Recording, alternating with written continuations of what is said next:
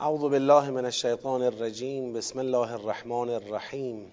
الحمد لله رب العالمین و صلی الله علی سیدنا و نبینا حبیب اله العالمین ابی القاسم المصطفى محمد. اللهم صل علی محمد آل محمد و عجل فرجه. و علی آله الطیبین الطاهرین و لعنت الله على اعدائهم اجمعین من الان الى قیام یوم الدین. سلام عرض می‌کنم خدمت شما قرآن آموزان گرامی متدبران عزیز و ارجمند. خدا رو شکر می‌کنیم که توفیق عطا فرموده در نهمین روز از ماه مبارک رمضان در محضر با سعادت قرآن کریم باشیم و بتونیم در سوره مبارکه فستات همون سوره بقره تدبر کنیم. مرحله اول تدبر در این سوره فهم آیات سوره است. که به حمدالله رسیدیم به آیه 153 در مرحله فهم آیات سعی می‌کنیم از هر آیه ای هم معنای کلمات و عبارات رو بفهمیم هم به یه درکی برسیم و البته با توجه به اینکه سوره سوره بلندیه یه توجهی هم به قبل و بعدش می‌کنیم. یک سیر اجمالی رو هم در سوره داریم بررسی می‌کنیم. انشاءالله بعد از این مرحله در مرحله دوم دستبندی خواهیم کرد سوره رو و در مرحله سوم جنبندی دسته ها و در مرحله چهارم ارتباط دسته ها و در نهایت جهت هدایتی کل سوره انشاءالله. اگر یادتون باشه در مباحث مربوط به تغییر قبله ما در آیات قبلی مثلا در این آیه شریفه آیه 150 عبارتی رو دیدیم که این عبارت نشون می‌داد وقتی خدای بزرگ قبله رو تغییر داد و پایه های تأسیس امت مسلمان رو با تغییر قبله تحکیم کرد اهل کتاب یا بهتره بگم کافران اهل کتاب ممکنه بعضیاشون بخوان ظالمانه رفتار کنن. خدا اونقدر روشن رفتار کرد و اونقدر روشن ابلاغ کرد که جایی برای حجت برای کسی باقی نموند. لعلا یکون للناس علیکم حجت الا الذین ظلموا منهم. مگر کسانی که بخوان ظالمانه رفتار کنند. که خدا همونجا فرمود فلا تخشوهم. از این کسانی که ظالمانه رفتار خواهند کرد یعنی اون دسته از کافران اهل کتاب که به رغم وجود آیات و بینات روشن بازم تو جریان تغییر قبله می‌خوان شانتاج کنن می‌خوان فشار به شما وارد بکنن. اگر اینها ظالمانه رفتار کنن فلا تخشوهم. از اونها نترسید. از اونها حساب نبرید. نکند به خاطر حساب بردن از اون کفار اهل کتاب بخواید در جریان تغییر قبله بلغزید و جا بمونید از پیغمبر اکرم. اون کسی که جا دارد شما از اون بترسید و از او حساب ببرید خداست. لا تخشوهم وخشونی از اونها خشیت نداشته باشید. خشیت حساب بردنه. یک در واقع کسی رو در یه مقام خاصی ببینی که لازم بدونی باید مراقب باشی. و الا ممکنه گرفتار غضب او بشوی ممکنه گرفتار قهر او بشوی. این میشه خشیت. خدا میگه اون کسی که شما باید مراقب باشید گرفتار غضب او نشید اون من هستم. وخشونی خب الان در این آیه 153 خداوند یه راهکاری رو می‌خواد به مؤمنان آموزش بده با خطاب یا ایها الذین آمنو. یا ایها الذین آمنو ای کسانی که ایمان آوردید استعینو استعانت بجویید طلب یاری کنید. استعانت جستن یعنی طلب یاری کردن. خب از کی طلب یاری کنید؟ از الله. درسته که مفعول استعینو رو ذکر نکرده ولی اینجا استعین الله منظوره. یعنی از خدا طلب استعانت کنید. شاهد این که اینجا منصوب علی تعظیم یا مفعول به لفظ جلاله الله چیه؟ ایاک نعبد و ایاک نستعین. یعنی تنها کسی که از او می شود یاری جست او اللهه. پس استعینو یاری بجویید از الله با دو چیز به صبر و صلاح. از خدا یاری بجویید با صبر و با نماز. ببینید صبر در واقع نوعی پذیرفتن آگاهانه یک مسئله است. صبر ظاهرش شاید در بعضی موارد سکونه ظاهرش در بعضی از موارد حرکت توش نیست. ولی ذات صبر فعالیت ذات صبر سکون نیست. یه درک پشتشه یه آگاهی پشتشه یه هدف در برابرشه. صبر با تحمل فرقش در این چیزاست. خدا نمیگه تحمل کنید میگه صبر کنید. یعنی هدف رو در نظر داشته باشید آگاهی لازم رو داشته باشید خدا رو شاهد و ناظر ببینید. این میشه صبر. خیلی بین صبر با تحمل فرقه. یه وقتایی ما روی نسبت به یه سری مسائل اطرافمون اصطلاح خودمون میگن دندون رو جگر می‌ذاریم. صبر نیست تحمل می‌کنیم. یعنی دیگه از روی ناچاری دم نمیاریم. باز این با صبر فرق می‌کنه. ببینید ممکنه انسان عزیزی از دست بده. خب وقتی کسی از دست رفت از دنیا رفت شما دیگه هر کار کنی او رفته. حالا یه وقت دندون رو جیگر می‌ذاری دیگه. میگه چیکار کنم؟ دیگه مرد دیگه. چیکار کنم؟ آدمه دیگه میمیره دیگه چیکار کنم؟ خب این صبر نیست. این تحمله. یعنی میگه یه مصیبتی پیش اومده منم مجبورم تحمل کنم. کاری نمی‌تونم انجام بدم. هرچی هم جیغ بزنم گریه کنم از جیبم رفته. خب؟ اما یه بار صبر می‌کنی. یعنی به اون آینده مسئله توجه داری به حضور و نظارت خدا توجه داری. مبانی مسئله برات روشنه. به خودت میگی ببین این راهی است که همه رفتن منم باید برم. او به مقصد رسیده. روزی منم خواهم رسید به مقصد. خدا انشاءالله میزبان خوبی برای اوست. منم کاری کنم خدا میزبان خوبی برای من باشه. ببینید خدا رو شاهد می‌بینی ناظر می‌بینی به مبانی توجه می‌کنی به اهداف توجه می‌کنی. بازم تحمله ولی این تحمل فعاله. به این میگن صبر. استعینو به صبر آی مؤمنین آی مسلمونا از خدا یاری بگیرید با صبر کردن. یعنی در شرایط فشار در شرایط سختی باید انسان صبر بکنه. خب حالا یه سوال دومی پیش میاد. من می‌خوام صبر کنم راهش چیه؟ و صلاح نمازی که اینجا بیان میشه این نماز کمک می‌کنه به صبر. درسته که صبرم می‌تونیم بگیم کمک به نماز می‌کنه ولی نماز به طور ویژه به مسئله صبر کمک می‌کنه. چرا؟ چون نماز خداگراییه. می‌دونید در فرهنگ دین نماز خداگراییه. و چون خداگرایی نقطه مقابل دنیاگراییه نماز حتما با چی همراه تو دین؟ با انفاق. چون خداگرایی نقطه مقابل دنیاگراییه نماز مقبول نمازیه که با انفاق همراه باشه. اینو هم سوره مبارکه معارج میگه هم سوره ماعون میگه هم بسیاری از عبارتهایی که تو قرآن داریم اقیم الصلا و آت الزکا که امام باقر علیه السلام اگر حالا امام باقر علیه السلام من حدیث اینطور یادمه حالا نسبت به معصوم بدم تا اشتباه نشه. معصوم علیه السلام میفرماید خدا نماز و زکات رو تو قرآن با هم کرد تا بفهمید نماز بی زکات قبول نیست زکات بی نماز. خب؟ نماز چون خداگراییه. خداگرایی در مقابل دنیاگراییه وقتی کسی از دنیا دلش کنده میشه صبرش هم بیشتر میشه. عمده مسائلی که بی صبری میاره حب دنیاست. چرا انسان تو مسائل مختلف بی صبر میشه؟ چون یه منفعتی از منافع دنیای او به مخاطره افتاده و او نمی‌تونه اینو تحمل بکنه. حالا دنیای هر کسی هم یه چیزیه. یه کسی ممکنه مثلا دنیاش پولشه یه کسی دنیاش قدرتشه یه کسی دنیاش شهواتشه یه کسی دنیاش شکمشه. بالاخره دنیای هر کسی یه چیزیه خب؟ بعضی هم که حالا از ما هستیم دنیامون خیلی جامعه یعنی به همه چیز مبتلاییم. همه جور اطلاعی دنیایی سنگین داریم. نماز با تقویت جنبه خداگرایی باعث تضعیف جنبه دنیاگرایی میشه و تضعیف دنیاگرایی در انسان صبر انسان رو بالا می‌بره. یا ایها الذین آمنو استعینو از خدا کمک بگیرید با صبر و با نماز. این کمک گرفتن. آقا تو مسائل مختلف یادمون نره برادر خواهر مؤمن تو ماه مبارک رمضان هستیم.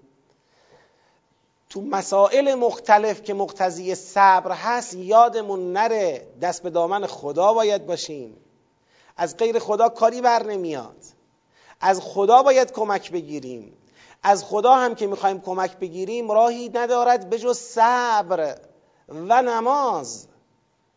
این روزداری که در ایام ماه مبارک رمضان انجام میدیم تمرین صبره. و چقدر مهمه که تمرین نماز هم همراهش داشته باشیم. نمازامون رو تو ایام روزداری یه دستی نگیریم شل نگیریم بی اعتنا و بی اهمیت به نماز نشیم. حالا شوخی عرض می‌کنم ولی شاید شما یه وقت اطراف خودتون دیده باشید کسانی که میگن دیگه روزه گرفتیم نماز برای چی خونیم یه وقت خیال می‌کنم روزه واجبتر از نمازه. بابا اگر روزه می‌گیریم که تمرین صبر کنیم. نماز هم یکی از مصادیق صبره. می‌دونید که در فرهنگ دین صبر گفته شده مفسران فرمودن صبر بر طاعت صبر از معصیت صبر بر مصیبت. عبادت صبر می‌خواد اطاعت صبر می‌خواد ترک معصیت صبر می‌خواد. در مقابل مصیبت انسان باید صبر داشته باشه. همه اینا مستاق صبره. ان الله مع الصابرین. چقدر قشنگه این جمله. از بس گفته شده شاید کم بهش توجه می‌کنیم. ان الله مع الصابرین. همانا الله با صبر کننده هاست. الله با صابرانه. یعنی اونایی که خب حالا من یه شاهد می‌خوام ببینم الان اون از نظر ذهنی. یه جوری توضیح دادم گفتم استعینون استعانت از خدا بگیرید با صبر استعانت بگیرید. گفتم نمازم به چی کمک می‌کنه؟ به صبر. خب رو چه شاهدی میشه اثبات کرد اینجا هدف اصلی صبر بوده؟ یعنی اون موضوع اصلی صبر بوده و نماز قراره به صبر کمک کنه؟ احسن. ان الله مع الصابرین. یعنی درسته گفته استعینو به صبر و صلا ولی بعد نفرموده ان الله مع الصابرین و المصلین. یا بفرماید ان الله مع المصلین ان الله مع الصابرین. یعنی اینجا اگر من صلاتم گفتم خواستم به چی کمک کند؟ به صبر کمک کند. صبر خیلی مهمه. حالا ایوی نداره یه پرانتزی باز کنیم به نفع اعضای خانواده. ایام روزداری خب ممکنه بالاخره حالا یه وقت ضعف بر انسان غالب بشه تشنگی بر انسان غالب بشه گرسنگی غالب بشه بیحالی غالب بشه. بچه ها دور بر آدم میپلکن. آدم باید مثلا در خدمت خانواده باشه. اگر مرد بالاخره بره کارهای خونه رو انجام بده. دنبال کسب روزی حلال باشه کارهای بیرون رو انجام بده تو خونه به همسرش کمک کنه. اگر خانم بالاخره او هم باید حواسش به خانواده و انجام وظایف همسر بودن و مادر بودن و خاندار بودن خودش باشه. حالا غیر از اینکه بسیاری از خانم ها بیرون از خونه هم وظایفی بر دوش دارن و کارشون سنگین تره خب این احتیاج داره به صبر. یعنی تمرین صبر روزداری ارزشش به اینه. انسان گرسنه هست تشنه هست یه وقتایی خسته و بیحال هست اما کاراش سر جاشه باید کاراش انجام بده. این که غلبه می‌کنه بر این حالات و سعی می‌کنه اون کارا رو برای رضای خدا انجام بده این بهترین تمرین صبره.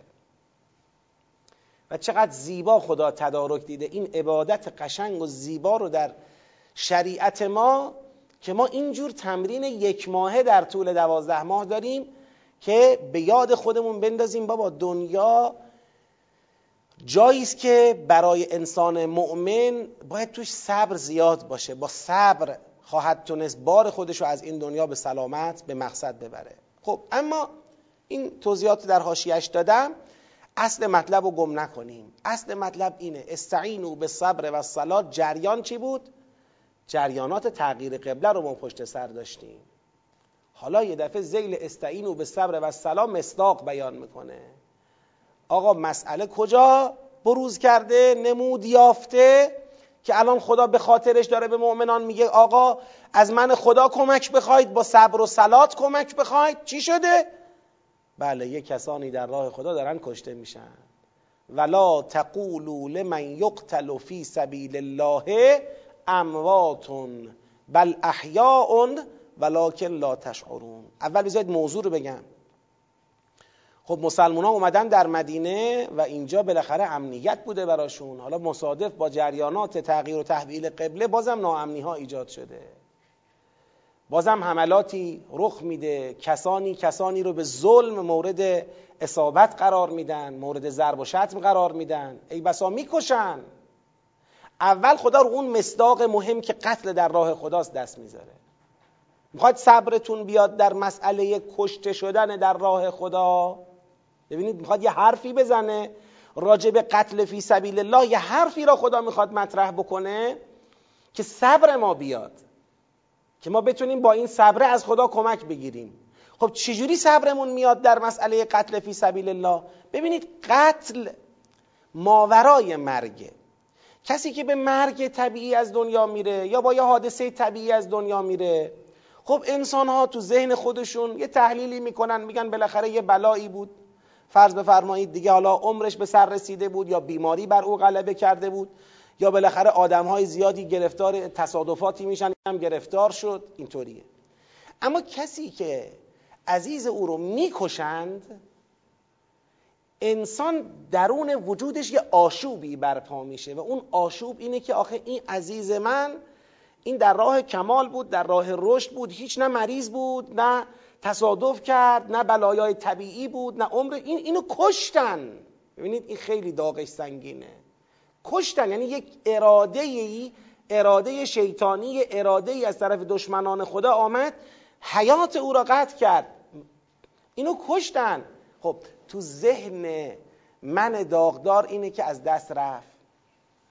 خدا یک توضیحی می‌دهد که با این توضیح مشخص می‌کنه نه آقا اینجوری نگاه نکن به مسئله قتل فی سبیل الله. بله کشته شدن. ولی ولا تقولوا لمن یقتل فی سبیل الله اموات. به کسانی که در راه خدا کشته می‌شوند اموات نگویید. مردگان نگویید. اینا مردگان نیستند مرده کسی است که حیاتش از دست رفته. اینا حیاتشون از دست نرفته. بل احیاء. بلکه اینا حیات دارند. خب یه دقتی بکنید. من راجع به این تعبیره که اینا اموات نیستن بلکه احیا هستن یه توضیح کوتاه بدم. این آیه با اینکه کوتاه ولی نکته های زیادی داره. خب در فرهنگ دینی ما می‌دونیم خیلی ها بالاخره همه آدم هایی که میمیرند حیاتشون رو به طور کامل که از دست نمیدن. حیات مادیشون رو از دست میدن. حیات اخرویشون تازه چی میشه؟ آغاز میشه. لذا فرقی نمی‌کنه. شما مرده باشی یا کشته شده باشی. به هر حال حیات داری بعد از مرگت. ما مرگ را پایان حیات بگید نمی‌دانیم. پس چیه این مطلب درباره من یقتل فی سبیل الله که میگه؟ به اینا نگید اموات. اینا احیاءن. شما نمی‌دانید. پس اینا یه فرقی با بقیه اموات دارن. یعنی ممکنه کسی بمیرد و از نظر قرآن الان به او احیا گفته نشود. یعنی الان زنده محسوب نشه مرد دیگه. مرد یعنی چی؟ برای همیشه دیگه تموم شد. نه یه روزی دوباره خدا او رو چه می‌کند؟ زنده می‌کند. دو مرتبه خدا به او حیاتی خواهد داد تا زندگی اخروی خودش را شروع بکنه. لزوما هر کسی که از دنیا می رود لزوما حیات بالفعل حیات ندارد. احیا خواهد شد. اما الان حیات داشته باشه. همین الان زنده باشه. همین الان. یعنی در دوران برزخ او حی باشد. یعنی روحی داشته باشه. روحش بر مرکب جسم مثالی سوار باشه و مؤثر باشه. یعنی بره بیاد سر بزنه کار کنه. در عالم معنا کارهایی رو دنبال بکنه. برزخ او با حیات همراه باشد. چه رسد به اینکه در روز قیامت همه چه خواهند شد؟ بگید همه زنده خواهند شد. اما این تا روز قیامت هم زنده است. پس مقتول فی سبیل الله تا روز قیامت هم زنده است. یه بار من اشاره کردم در جنبندی مباحث برزخ کتاب برزخ آیت الله قریشی به نظر من کتاب جالبیه. ایشون میگن بسیاری از آدم ها که از دنیا میرن مثل اینکه به خوابی فرو میرن. تمام. این دیگه چشمشو بس تا قیامت چشمشو باز می‌کنه. لذا گفتم خیلی از ماها ممکنه لحظه ای که چشم اونو با مرگ میبندیم مثلا بعد از مدتی باز کنیم ببینیم قیامت شده. مثلا اگه مرگ ما خدایی نکرده الان برسه همچی خدایی نکرده معلوم نیست باشه اگر مرگ ما برسه خب چشممونو ببندیم. مثلا یه آجوری خود تو سر طرف و چشمش رفت. بعد چشممو باز می‌کنم می‌خوام آجوره رو بردارم. می‌بینم نه دنیا کن فیکون شده قیامته. یعنی می‌بینی بینش این لحظه شما تا برپایی قیامت یه چشم هم زدن یه وقت فاصله است. خب؟ اما راجب شهدا راجب مقتولین فی سبیل الله میگه اینا احیا اینا زنده حالا یک عده هم ملحقند به مقتول فی سبیل الله. من مات علی حب آل محمد محمد و آل محمد صلی الله علیه و سلم اجمعین مات شهیدا. این شهید مرده. یعنی خیلی وقتا ممکنه یه انسانی مقتول فی سبیل الله هم به معنی اینکه کشته شده مثلا او را تو میدان جنگ کشتن نبوده. ولی چون همه زندگیش را تلاشش را جهادش را در راه خدا قرار داده خدا او را ملحق می‌کنه به خیل مقتولین فی سبیل الله از باب اینکه ما ملحق شدیم به جرگه شهدا زنده ایم در دوران برزخ. و الا آدمی که شهید از دنیا نرود میخوابد حالا تا که؟ تا قیامت. این حیاتی نیست دیگه دیگه خوابید دیگه. حیات مصطلح نیست اصطلاحا. او مرده زنده خواهد شد. خدا زنده اش خواهد کرد در روز قیامت. توجه فرمودید چطور شد؟ روح او را نگه میدارد جسم او مرده تو قیامت زندش می‌کنه. بله یه گروه دیگه هم هستن که با مرگ نمیمیرن. حیات دارن. ولی حیاتی در دوزخ و در قعر عذاب الهی دارن. کسانی که در شومی در نفرت در ظلم به حدی رسیدن که دیگه پروندهشون احتیاج به بررسی ندارد. مثل اینکه قرآن کریم درباره آل فرعون میگه فلما اغرقو ادخلوا نارا. به محض اینکه غرق شدن رفتن تو جهنم. دیگه بین غرق شدنشون تا جهنمشون فاصله ای نیست. تا روز قیامت بشه حالا نمی‌تونیم اینا رو نگه داریم بخوابن. تا روز قیامت بسوزن حالا روز قیامت هم خواهند سوخت. ترامپ خبیس منتظر همچین سوختنی باش. هرچند که می‌دونم تو نمی‌بینی فیلم ما رو. ولی منتظرش باش. می‌دونی چرا یه لحظه یاد ترامپ افتادم؟ چون در مقابلش ذهنم همش از وقتی این آیه رو خوندم داره میچرخه با شهید سلیمانی که ولا تقولوا لمن یقتل فی سبیل الله اموات بل احیا. خب تو ذهن ما یه مصداق خیلی بارز و برجسته نزدیکش شهید حاج قاسم سلیمانی رحمت الله علیه و همه شهدا همه شهدا. ولی این شهید بزرگوار اسمش به زبون ما اومد و فکرش به ذهن ما اومد. خدا رحمتش کنه. خدا ما رو مشمول شفاعت مقبول او قرار بده ان شهیدی که عظمتش به این بود که یکی از جنبه های عظمتش به این بود که اشقل اشقیا دست به خونه او آلوده کرد. اشقل اشقیای زمان ما رسما به گردن گرفت کشتن او را. ولی تو نابود شدی ترامپ و او زنده است. او داره کار می‌کنه. این یقین ماست. بل احیاء ولکن لا تشعرون. خب پس یه بار جنبندی کنم. در این آیه بحث قتل فی سبیل الله آمده. با توجه به آیه قبلش داره مشخص می‌کنه چرا خدا گفت استعینو چرا باید کمک بگیرید؟ چون معلومه تو جامعه قتل در راه خدا شروع شده. دارن می‌کشن به خاطر خدای ای را. خب چجوری خواست خدا با این جمله به ما صبر بده با توضیحی که درباره مقتول فی سبیل الله داد که مقتول فی سبیل الله زنده هست خواست ما را چیکار کنه؟ آروم کنه صبر کنیم بی صبری از خودمون نشون ندیم. فکر نکنیم اونی که در راه خدا کشته شد چه شد؟ هدر رفت از دست رفت. نه اون زنده است اون حالا در آیت دیگری میفرماید او رزق می‌خوره او بهرهمنده. خب ولکن لا تشعرون ولی شماها متوجه نمیشید. اما این نکته هم اضافه کنم. در واقع این نکته تکمیلی حرفای قبلیمه. یه وقت بحث قتل فی سبیل الله میاد در سیاق آیات قتال. مثل کجا؟ مثل سوره مبارکه محمد صلی الله علیه و آله و سلم. اونجا در سیاق فضر بر رقاب از مقتول فی سبیل الله حرف می‌زنه. والذین قتلوا فی سبیل الله فلن یضل اعمالهم سیهدیهم و یصلح بالهم و یدخلهم الجنه عرفها لهم. خب؟ اما یه وقت قتل فی سبیل الله میاد جایی که هنوز هیچ بحثی از قتال شما نداشتی.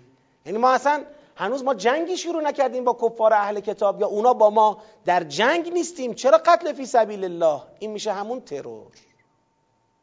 یعنی مصداق کاملا بخوام اگر نقطه بزنم نقطه زنی بخوایم بکنیم این یقتل فی سبیل الله آیه 154 شهدای ترورن. کسانی که به دست یک عده انسان حرامی که نتونستن تو جریان قبله همراه بشن حالا قبله مصداق اون روزیشه. الان دست به خون مسلمان چیکار کردن؟ آلوده دارن می‌کنن. و خدا می‌خواد این صبر تو جامعه ایمانی باشه. حالا تا وقتش که حکم جهاد برسه. بل احیاء ولکن لا تشعرون. بعد میفرماید ولنبلونکم بشیء من الخوف والجوع و نقص من الاموال والانفس والثمرات و بشر الصابرین. این آیه می‌خواد بگه بابا فقط قتل فی سبیل الله نیست. مسئله این است که قطعا قطعا حتما ما شما را آزمایش می‌کنیم با یه چیزی از خوف یعنی ناامنی. و الجوع یعنی گرسنگی. و نقص من الاموال و الانفس و الثمرات و کاستن از اموالتون کاستن از جانهاتون و کاستن از ثمراتتون. طرف این عمرشو گذاشته برای یه کاری این کار آخر سر چی میشه؟ ناکام میمونه. ثمرات. فرزندش از دست اون میره. برادری خواهری پدری مادری عزیزی. اینا انفسه. اموال ورشکسته میشه. پس بالاخره یا با خوف یا با جوع. یه چیزی از خوف یا یه چیزی از جوع و گرسنگی یا یه چیزی از نقص از اموال از انفس از ثمرات. یه وقت هم امتحان سخت باشه دوتاش امتحان سخت باشه سه تاش. امتحان سختتر باشه همش که دیروز اشاره کردم همه این ابتلاعات در یک مقطع زمانی کوتاه برای سید الشهدا علیه السلام اتفاق افتاد. ما قطعا شما را به این ابتلاعات امتحانتون می‌کنیم آزمایشتون می‌کنیم. مبتلا شدن یا بلا وقتی گفته میشه بلا این است که انسان طوری در یک مسئله ای دچار خلاصه اعثار بشه که اون گوهر وجودش گوهر ناب وجودش از ناخالصی ها تفکیک بشه. یعنی فلسفه امتحان فلسفه ابتلا خالص شدن خود ماست. درسته کسی که گرفتار ناامنی بشه خیلی بهش سخت میگذره. خدام خیلی مهربونه. خدا دوست نداره به بنده های سخت بگذره. ولی این سختی را اگر این بندگان او نبینند این سختی را اگر متحمل نشوند اون گوهر وجودشون اون نمایان نمیشه. و حقیقت وجودشون معلوم نمیشه. اون ظرفیت های وجودیشون آشکار نمیشه. مثلا تا ناامنی نبینن فکر نمی‌کنن باید با کفر و استکبار و ظلم و فساد جنگید. فکر نمی‌کنن باید شر شیطان و کند یادشون میره دیگه بابا. فکر می‌کنن اومدن دنیا بخورن استراحت کنن بازار برن تفریح کنن همینه. جهاد فراموش می‌کنن. مثلا. میشه ناامنی خودش میشه یه نعمت. یه نعمتی که انسان ها به خودشون بیان. درسته اون کسی که ناامنی را ایجاد کرده از نظر خدا ظالمه و او مجازات میشه. هم تو دنیا باید مجازات بشه هم تو آخرت. ولی این کسی هم که گرفتار ناامنی شده این هم داره یک امتحانی پس میده که گوهر وجودش بیرون بیاد. لذا اگر مثلا عکس عمل مسلمین در مقابل ناامنی پناهنده شدن به کشورهای مثلا بیگانه باشه. این عکس عمل بیخاصیت کردن اون امتحانه. آقا شما اینجا ناامنی خدا ایجاد کرد به خودت بیاید منسجم بشید کلمه واحده بشید. ولایت الله را پیدا کنید با دشمن خدا بجنگید. پا شدی در میری فرانسه در میری انگلیس در میری آلمان آمریکا. این ور پناهنده میشه. همونایی که خودشون عاملین و باعثین ناامنی هن. همونایی که خودشون با پولای اونا و با دلارای اونا و با حمایت های اونا این ناامنی اینجا ایجاد شده که شما متواری بشید کشور شما را غارت کنن این چه کاریه؟ حالا در نسل های قبلی اسم نمی‌خوام بیارم ولی خب زیاد بودن. الان هم باز پیدا میشه. خب؟ پس باید از امتحان خدا به عنوان فرصت بروز دادن گوهر وجود استفاده کرد. فرصت بروز دادن گوهر وجود. یعنی اجازه بدی این امتحانه کار خودشو بکنه. از ما یه چیزی در بیاد از جامعه ما یه چیزی در بیاد. ظلم پذیر نباشیم. اما اینکه گریز هم باشیم جالب نیست. باید ظلم ستیز باشیم. ظلم ستیز. نه ظلم پذیر نه ظلم گریز بلکه ظلم ستیز. وایسید بجنگید با ظلم. خب. یا جوع گرسنگی پیش آمده. گرسنگی فرصتی است برای اینکه اون قدردانی نعمتهای خدا در جامعه به عنوان نمونه عرض می‌کنم ها قدردانی نعمتهای خدا در جامعه یه مقدار جدی بشه. الان من خودم نگرانم برای خودم برای جامعه خودم نگرانم. خداوند سالهای سال نعمتهای فراوان رو تو جامعه ما ارزانی کرده. نعمتهای فراوان امنیت برخورداری از انواع نعمتهای خوردنی. خب شکر اینها چیه؟ چقدر قدر اینها رو می‌دونیم؟ چقدر از اینها درست استفاده می‌کنیم؟ یه وقت گرسنگی پیش میاد تا این نعمت درک بشه. نقص من الاموال انفس ثمرات. هر کدوم از ابتلاعات به نحوی می‌خواد گوهر وجود انسان رو پیدا کنه و بشر صابرین و به صابران بشارت بده. ببینید اصل بس صابرینه. به صابران بشارت بده. همه کسانی که در انواع ابتلاعات الهی چه ناامنی چه قحطی و گرسنگی چه نقص از اموال یعنی ورشکست شدن چه از انفس یعنی مرگ و میر عزیزان چه از ثمرات یعنی تباه شدن زحمت ها و تلاش ها کسانی که در انواع ابتلاعات الهی با هر کدوم روبرو میشن صبر می‌کنن. حالا نشانه صبر چیه؟ این صابرین کیا هستند میفرماید الذین کسانی هستند که اذا اصابتهم مصیبتون کسانی هستند که وقتی مصیبتی به اونها اصابت می‌کند برخورد می‌کند به اونها یک مصیبتی این مصیبت هر کدوم از اون امتحانهای قبلی می‌تونه باشه. اذا اصابتهم مصیبتون قالوا انا لله و انا الیه راجعون. میگن ما مال خداییم متعلق به اللهیم و ما به سوی الله رجوع کنندگانیم حواسشون هست به این مسئله. ببینید استعینو گفتیم استعینو از کی کمک خواستنه؟ از الله. یعنی الله اگر تونستی در نظر بیاری الله رو اگر تونستی یاد کنی به الله اگر تونستی توجه کنی صبر میاد. صبر میاد. کسانی که میگن انا لله و انا الیه راجعون کسانی که خب این حرف فقط گفتن شرط نیست که این حرف باید مطابق حال قلبی ما هم باشه دیگه مطابق حال قلبی ما. یعنی تو قلبت حست این باشه مال خدا بوده. اگر امنیتی بود امنیت مال کی بود؟ مال خدا بود حالا گرفته.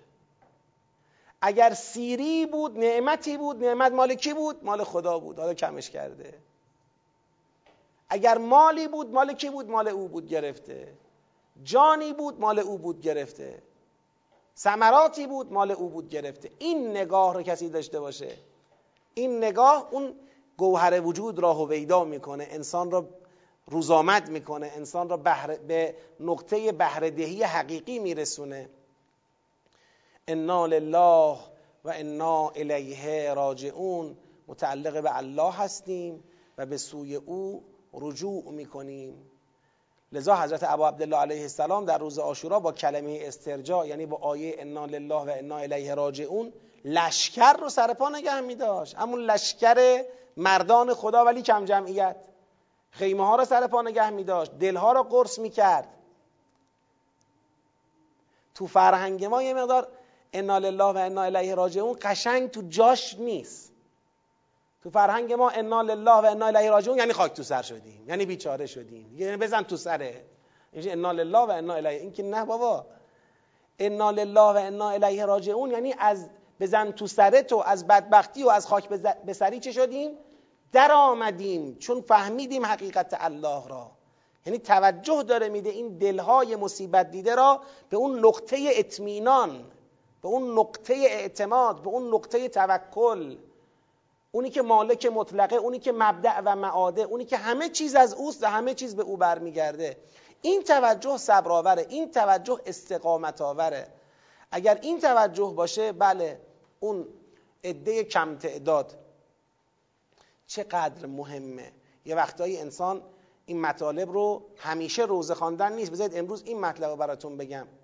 ابا عبدالله الحسین علیه السلام تو این امتحانی که واقع شد و به هر حال قرار بر این بود که کشته بشه دیگه. یعنی وقتی دید که همه محاصرش کردن ایشون که حاضر به بیعت نبود اونام که حاضر به اجازه نبودن که ایشون بره. گفتن یا بیعت می‌کنی یا می‌کشیم.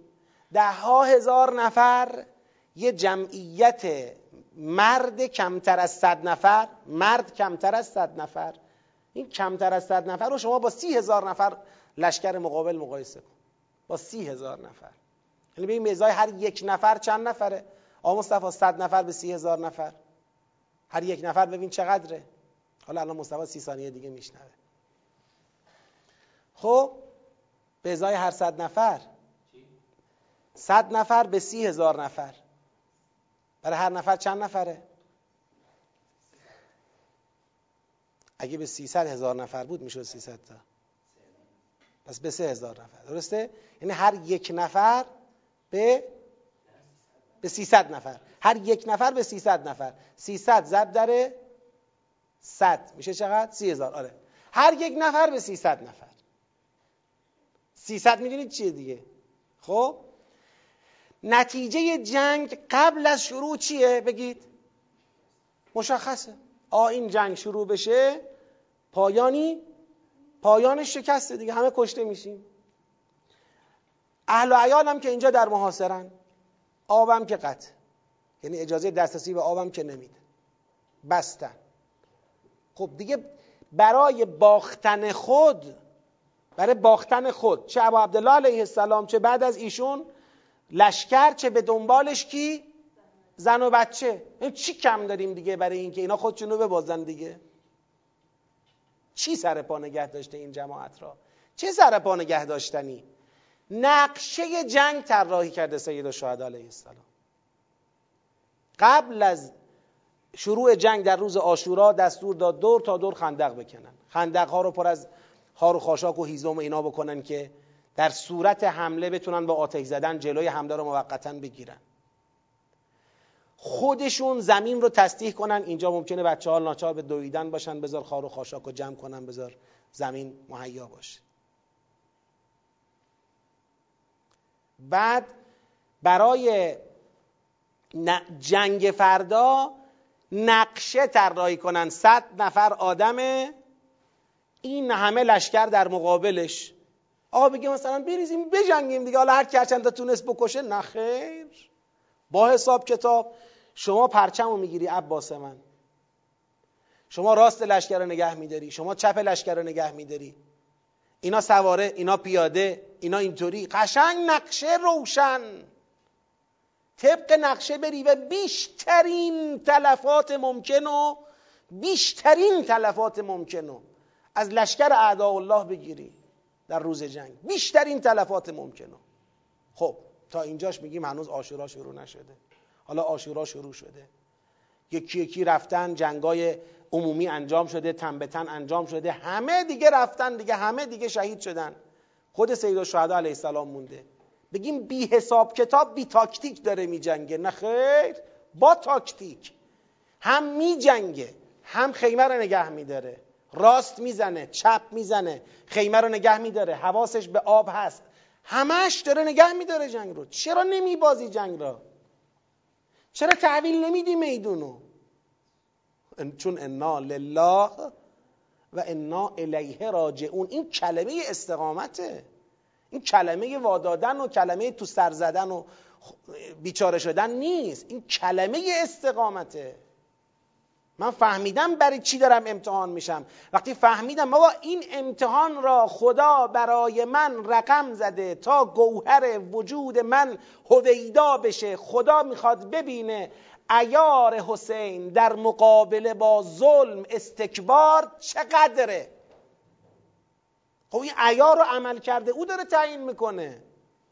شل به جنبی ایاری هستی. تا آخرین قطره خون این تا آخرین قطره خون رو تو عالم هیچ کس مثل حسین علیه السلام نمی‌تونه بگه. تا آخرین قطره خون. چقدر خورد باز جنگید نمی‌تونستن در مقابلش امام زخم خورده جسم زخم خورده دل زخم خورده دهان تشنه. از صبح تا بعد از ظهر هی اومده به میدان رفته یک جرعه آب نداشته بخوره.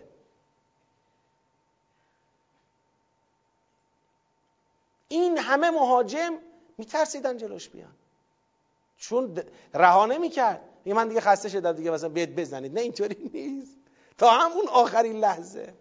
جانم فدای سید الشهدا. جانم فدای سید الشهدا. این انا لله. لذا حضرت در طول روز عاشورا چقدر گفت انا لله و انا الیه راجعون. مرتب این شعارش بود. همه با این شعار روحیه می‌گرفت آقا داریم میریم پیش خدا. دست پر بیایید. دست پر بیایید.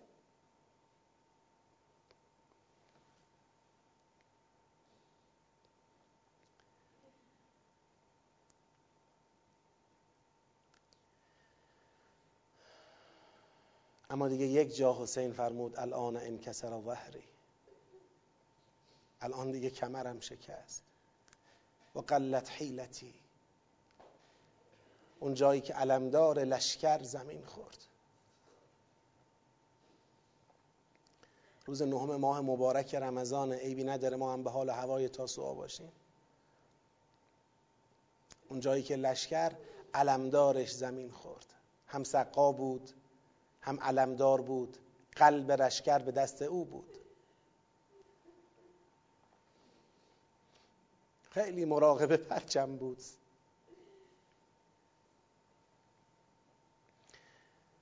هم با تمام وجودش می‌خواست مشک آب رو برسونه به خیمه ها لبهای خشکیده او تا لب فرات رفت و خشکیده برگشت. آب رو کشید داخل مشک.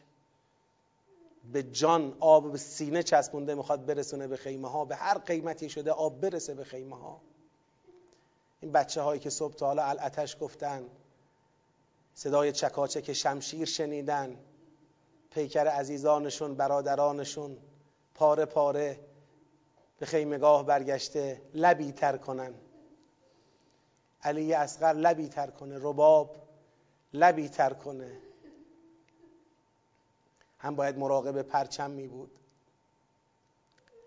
نقل شده در مقاتل در کاخ یزید لعنت الله علیه وقتی پرچم رو به عنوان یکی از غنیمت ها جلوی او قرار دادن به پرچم نگاهی کردید همه جای پرچم پر از اثر ضربه شمشیر و تیر و نیزه است همه جای پرچم شکسته و پاره است.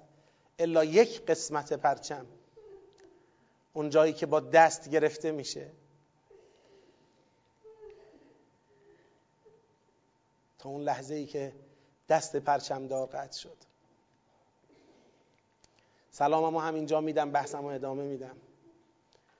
السلام علیک یا ابا عبدالله.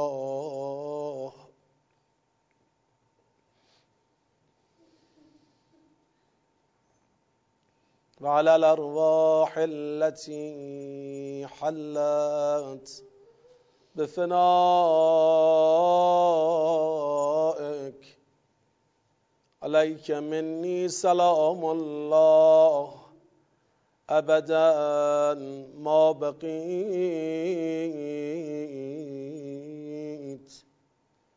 وبقي الليل والنهار ولا جعله الله آخر العهد مني لزيارتكم به نیابت از امام زمان. السلام على الحسين وعلى علي بن الحسين وعلى أولاد الحسين وعلى أصحاب الحسين. قسمت حضرت عباس عباس با ادب و با وفا. قسمتش از کربلا شرمندگی بود. اول اونجا بود که امان نامه براش آوردن. خیلی احساس شرمندگی در مقابل سید الشهدا علیه السلام خیلی شرمنده شد از اینکه برای او امان نامه آمده از لشکر دشمن. می‌خواست جواب نده. سید الشهدا علیه السلام گفت نه جواب بده. بعدش هم حسرت یک جنگ نمایان در قلب عباس موند.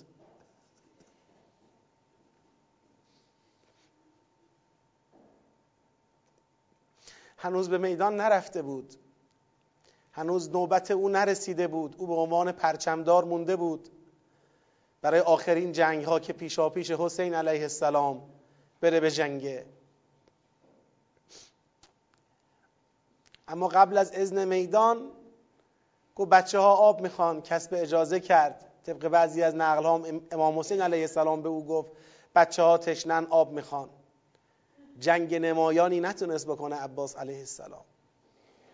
آب رو هم که نتونست به میدان بیاره به خیمه بیاره. و برای همین در بعضی از مقاتل نوشتند که برخلاف عادتی که حضرت درباره بقیه شهدا داشت اونها رو برمیگردون به سمت خیمه. حضرت عباس علیه السلام رو بر نگردوند.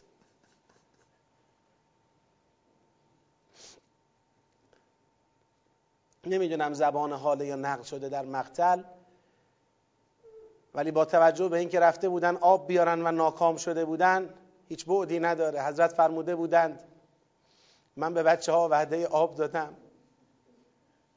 دست خالیم منو اینطوری به خیمه ها نبر.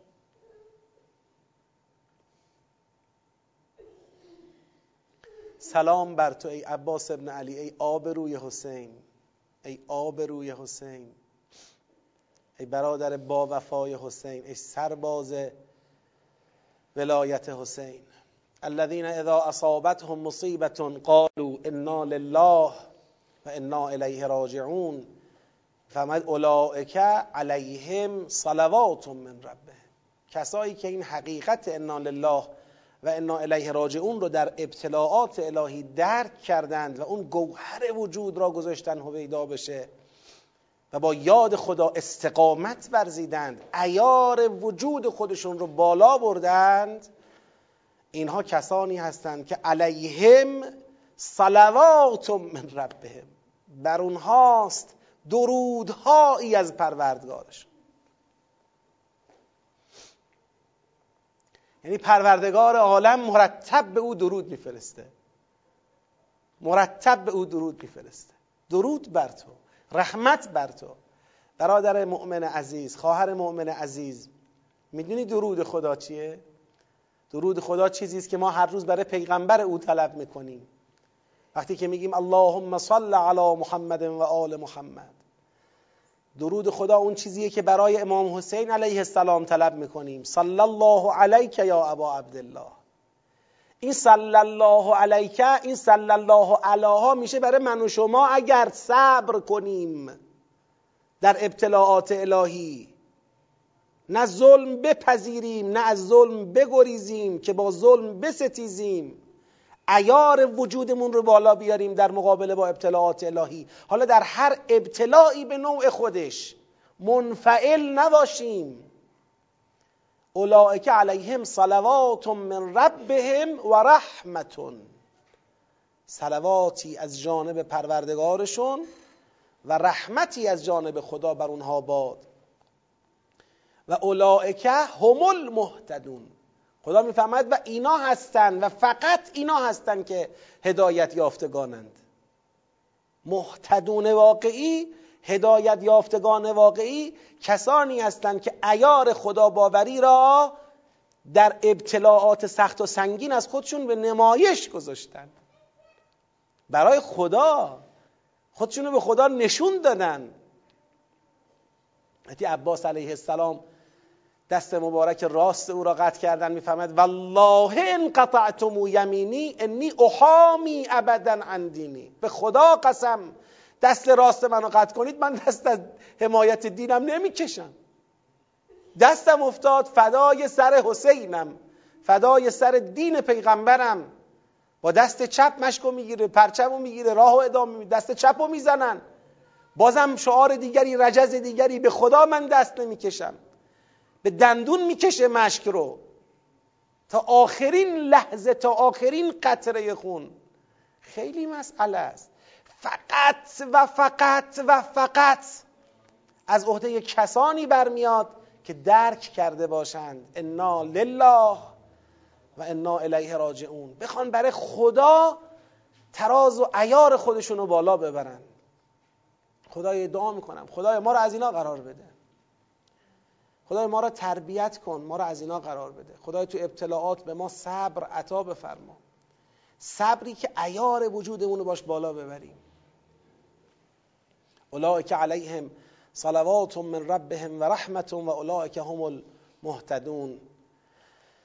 برسیم به آیه 158 ان الصفا و المروه من شعائر الله. همانا صفا و مروه هر دو از شعائر الهی هستند شعائر جمع شعیره یعنی علمی که احترامش محبت حفظ بشه. یعنی علم برافراشته ای که نماد و نشانه خداست و محترمه. همانا صفا و مروه اول ترجمه آیه رو بگم. صفا و مروه از شعائر خدا هستند. فمن حج البیت پس هر که خانه را حج خانه کند هر که حج خانه خدا کند. او اعتمره یا عمره به جای آورد. حج عمره دیگه. هر که حج خانه خدا و یا عمره به جای آورد. حج میشه واجب عمره میشه مستحب. فلا جناح علیه ان یطوف بهما پس گناهی بر او نیست اینکه تواف کند بین صفا و مروه. نگید آقا تواف مگر می‌کنن بین صفا و مروه؟ چون رفت و برگشت داره توافم بر اون صدق می‌کنه. برو از راه رفت برگرد از راه برگشت. این یه طوف خودش. لذا از نظر لغوی هیچ اشکال نداره که گفته بشه تواف کند بین اون دوتا کسی که حج خانه بگذارد یا عمره به جای آورد پس گناهی بر او نیست که تواف کند بین صفا و مروه. و من تطوع خیرا و هر کس توان توان ببینید توان در مقابل چیه؟ در مقابل کرهنه. کرهن یعنی از رو اجبار توان یعنی با میل و رغبت. فمن و من تطوع خیرا یعنی هر کس که با میل و رغبت توان خیری را انجام بدهد که اینجا مستاق خیر چیه؟ تواف بین صفا و مروه است. اینجا مستاقش اینه ولی عمومیت داره این عبارت عمومیت داره. و من تطوع خیرا فان الله شاکر علیم این شامل همه خیرات میشه. اما اینجا منظور از اون خیر تواف بین صفا و مروه است. و من تطوع خیرا فان الله شاکر علیم. هر کس که توعا خیری را بپذیرد همانا خدا شاکر علیم. خدا از او تشکر می‌کنه به خاطر این توعا قبول کردن خیر. خدا تشکر می‌کنه از او. و خدا علیم می‌دونه که چقدر از او باید تشکر کنه. می‌دونه او چگونه خیر را پذیرفته و انجام داده به تناسب اون از او تشکر می‌کنه.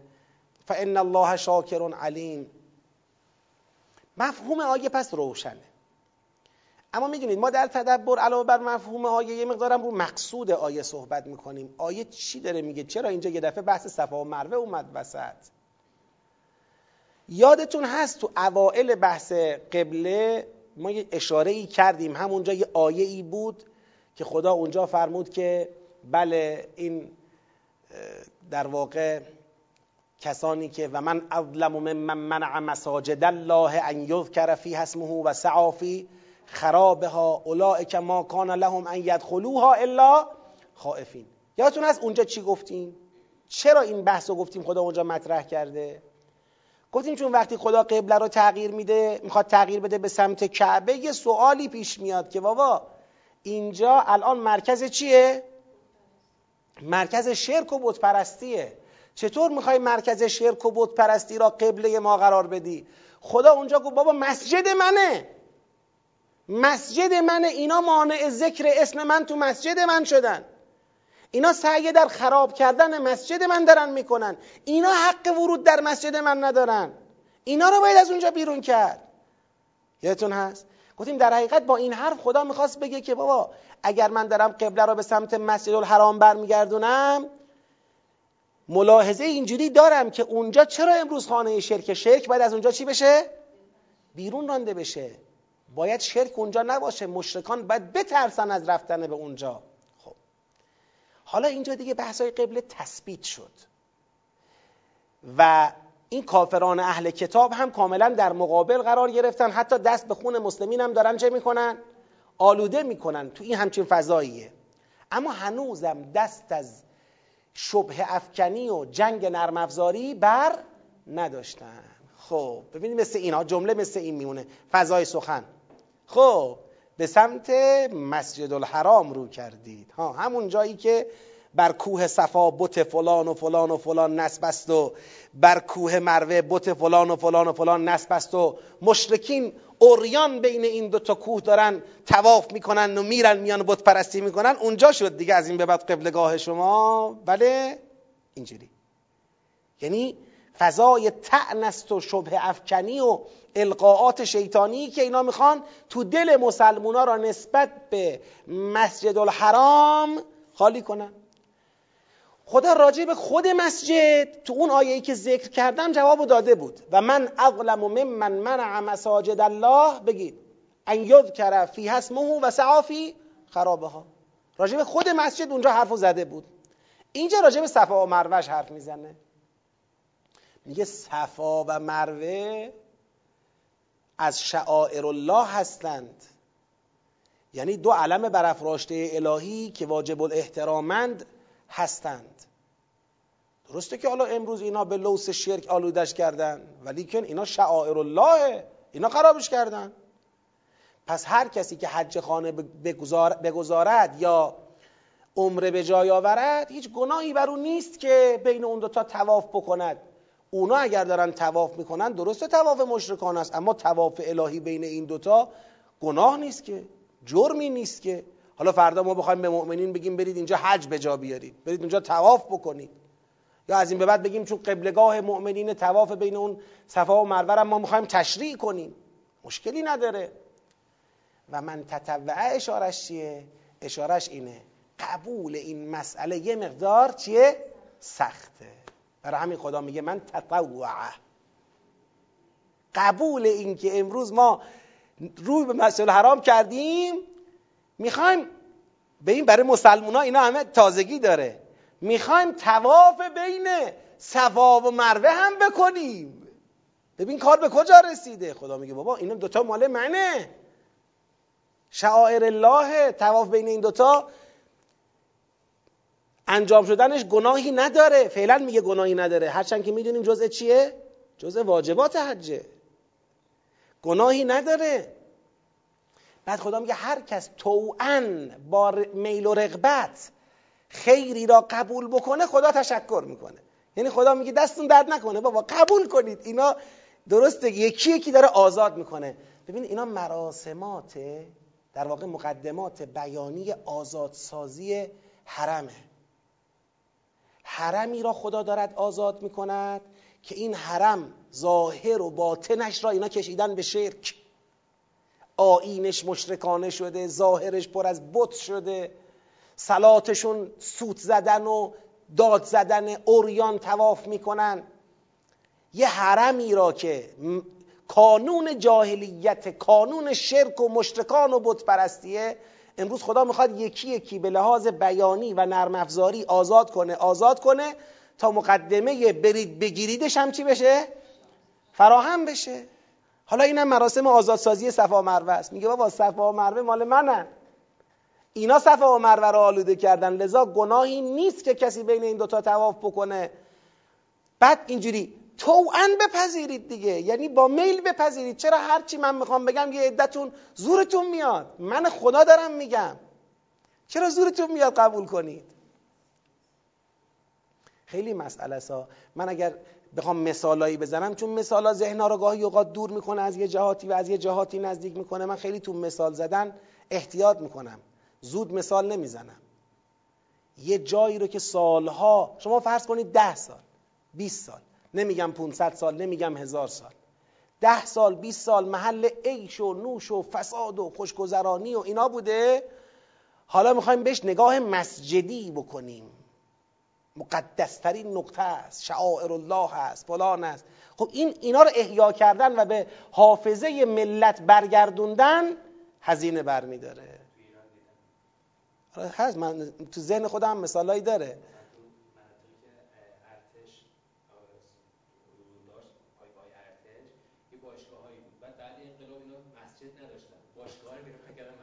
مسجد. حالا اونجا باز خیلی تعلق خاطر شاید به وجود نیومده باشه. که بخوان مقاومتی بکنن. اما تو متن جامعه این چیزا قشنگ خودشو نشون میده. خب پس ان الصفا والمروه من شعائر الله فمن حج البيت او اعتمر فلا جناح عليه ان يطوف بهما ومن تطوع خيرا فان الله شاکر علیم. حالا من یک دو تا سوال مطرح می‌کنم تا فردا ذهناتون به اون درگیر باشه. انشالله دیگه بقیه بحث رو می‌ذاریم برای فردا. ان الذين يكتمون ما انزلنا من البينات والهدى من بعد ما بیناه للناس فی الكتاب اولئک یلعنهم الله و یلعنهم اللائنون. اولا این الذین یکتمون کیان الان کیا دارن کتمان می‌کنن؟ ثانیا چی رو دارن کتمان می‌کنن؟ منظور از ما انزلنا من البینات و چیه؟ پس کیا دارن کتمان می‌کنن؟ چی رو دارن کتمان می‌کنن؟ و بعدش هم اینکه دقیقا مصداقا چی داره نشانه گرفته؟ به چی داره اشاره می‌کنه؟ چی الان مصداقی بخوایم حرف بزنیم؟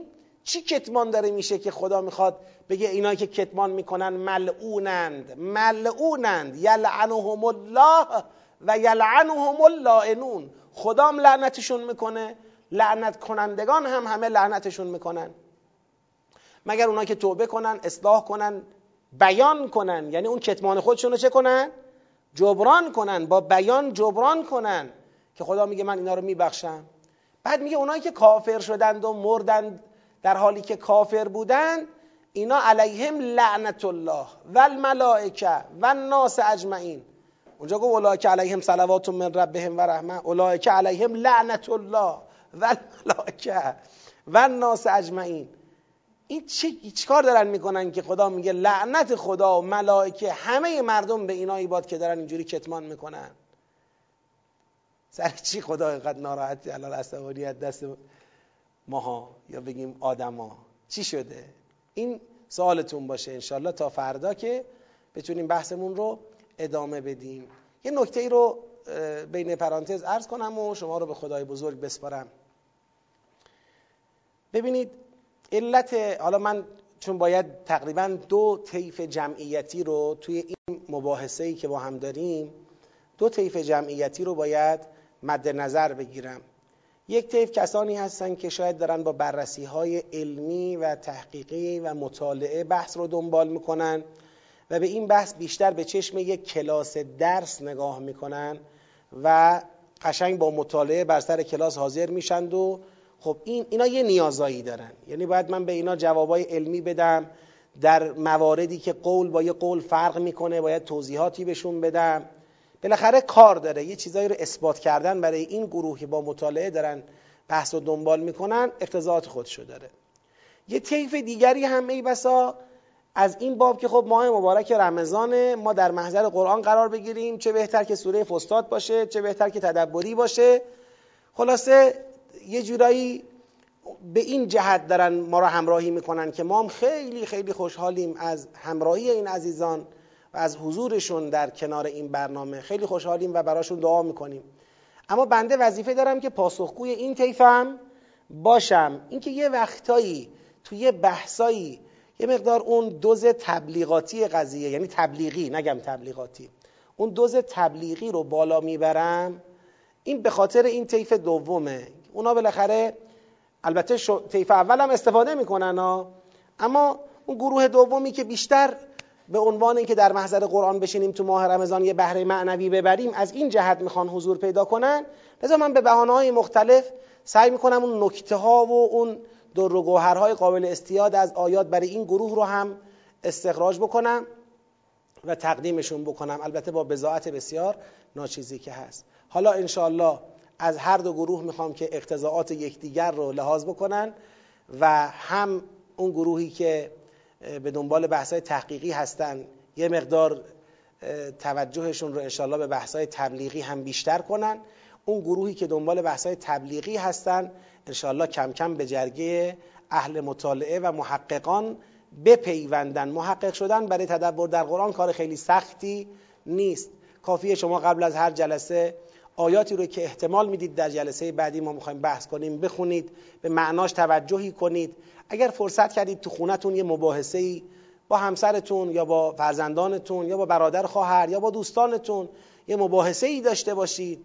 اگر فرصت کردید یه مطالعه ای دربارش بکنید مثلا خلاصه یک تفسیر ساده ای رو مثل نمونه مثلا یا خلاصه یک تفسیر ساده که عرض می‌کنم یعنی قابل فهم از نظر فارسی بودنش.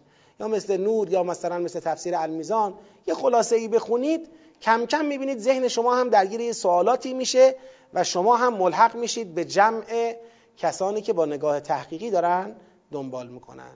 خلاصه به همه شما عرض ادب و احترام دارم. آرزو می‌کنم این بحثا برای همتون مفید باشه و باعث انس بیشتر با قرآن کریم در ماه رمضان بشه و انشاءالله از قبل این اتفاق مبارک خدای بزرگ دست ما رو هم بگیره به دعای شما عزیزان انشاءالله. جهت تعجیل در فرج امام زمان علیه السلام شادی قلب نازنین اون حضرت سلامتی وجود مقدسش اجماعا صلوات ختم کنید. اللهم صل علی محمد. مصطفی و آل محمد و عجل فرجام. برای شادی روح امام عزیزمون شهدای گلگون کفن انقلاب اسلامی و دفاع مقدس شهدای ترور شهدای مدافع حرم و برای سلامتی مقام معظم رهبری رهبر عظیم و شعنمون و برای معیدتر شدن ملهمتر شدن و ناصرتر شدن ایشون در جبه های مواجهه با دستگاه استکبار همه با هم سلواتی ختم کنیم. اللهم صل علی محمد و آل محمد و عجل فرجهم. خداحافظ. خواهش